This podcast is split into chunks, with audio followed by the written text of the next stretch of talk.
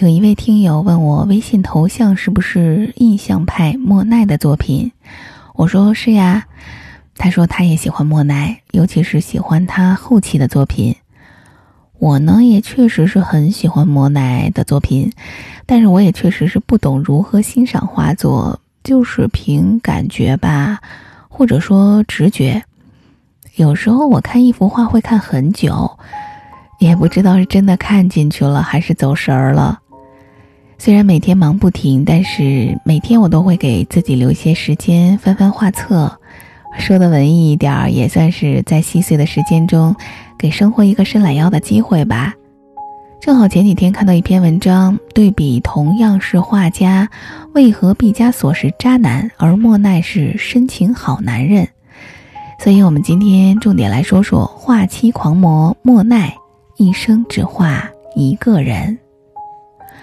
莫奈是法国最重要的画家之一，印象派仿佛影子一般，总是跟在他的名字后面。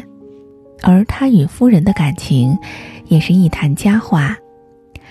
一见倾心的恋爱，往往始于美丽的皮囊。莫奈的感情也未能免俗。一八六五年，二十五岁的莫奈遇见了十八岁的卡米尔，正值青春妙龄的卡米尔美得惊人。莫奈的感情王国实现了，两个人相爱并生活到了一起，如花美眷，似水流年。其实看过卡米尔的照片就知道，他实在称不上惊世绝艳，但爱情就是这样，哪怕他不是世界上最好的一个，却会因为爱的镀金而掩盖所有人的光芒。这是爱情不讲理的地方。却也正是其珍贵之处，在莫奈的眼里，卡米尔就是世界上最美的女人。不过此时的莫奈还未扬名画坛，不过是个籍籍无名的穷小子。他的父亲坚决反对二人的结合，一怒之下甚至断了对儿子的经济支援。一时之间，两个人的生活陷入了山穷水尽的地步。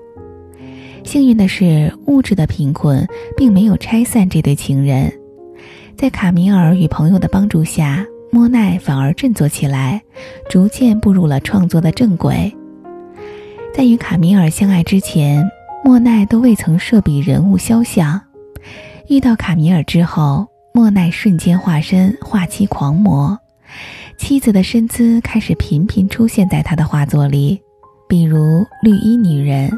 比如花园里的女人，比如度蜜月时画的莫奈夫人在吐鲁维海，又比如他带着儿子穿过罂粟花田的样子，罂粟花田，还有那幅最有名的撑阳伞的女人，蓝天白云，绿草萋萋，翻飞的裙摆，一切都是那么和谐。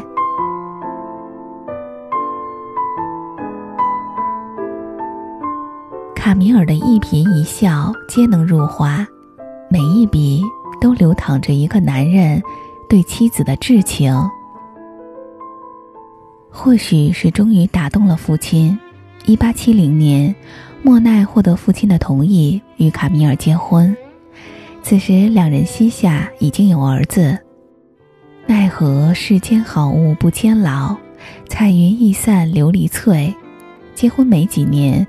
卡米尔便缠绵病榻。一八七九年九月五日，他终于撒手人寰，留下莫奈与两个孩子在世上。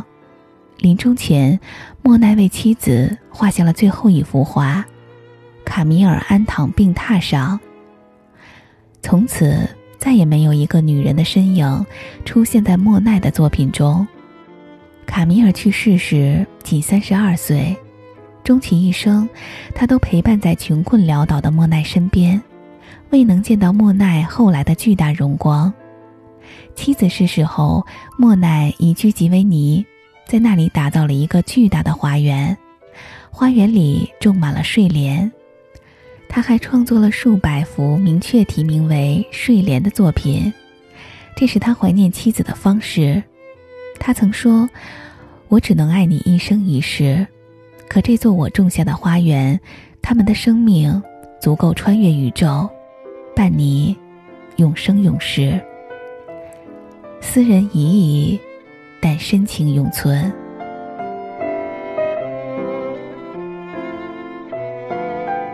一个艺术家不需要通过一段又一段的感情来寻找灵感，把感情维系于一个人，也能创作出伟大的作品，甚至会更感人。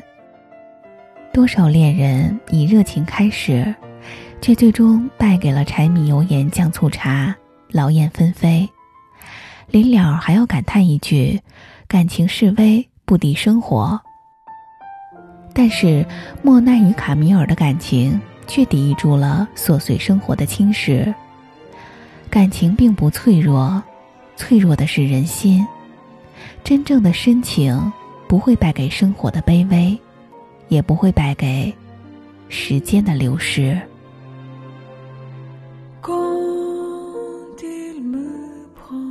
好了，今天的故事就先讲到这里。那么，文章当中所提到的莫奈的画作，在声音下方的详情当中，你可以看得到。在看的时候，你可以稍微留意一下，莫奈为去世的妻子画的最后一幅画，他在自己的署名旁边画上了包含着他对妻子所有感情的一颗爱心。好的，我是蓉蓉，祝你晚安。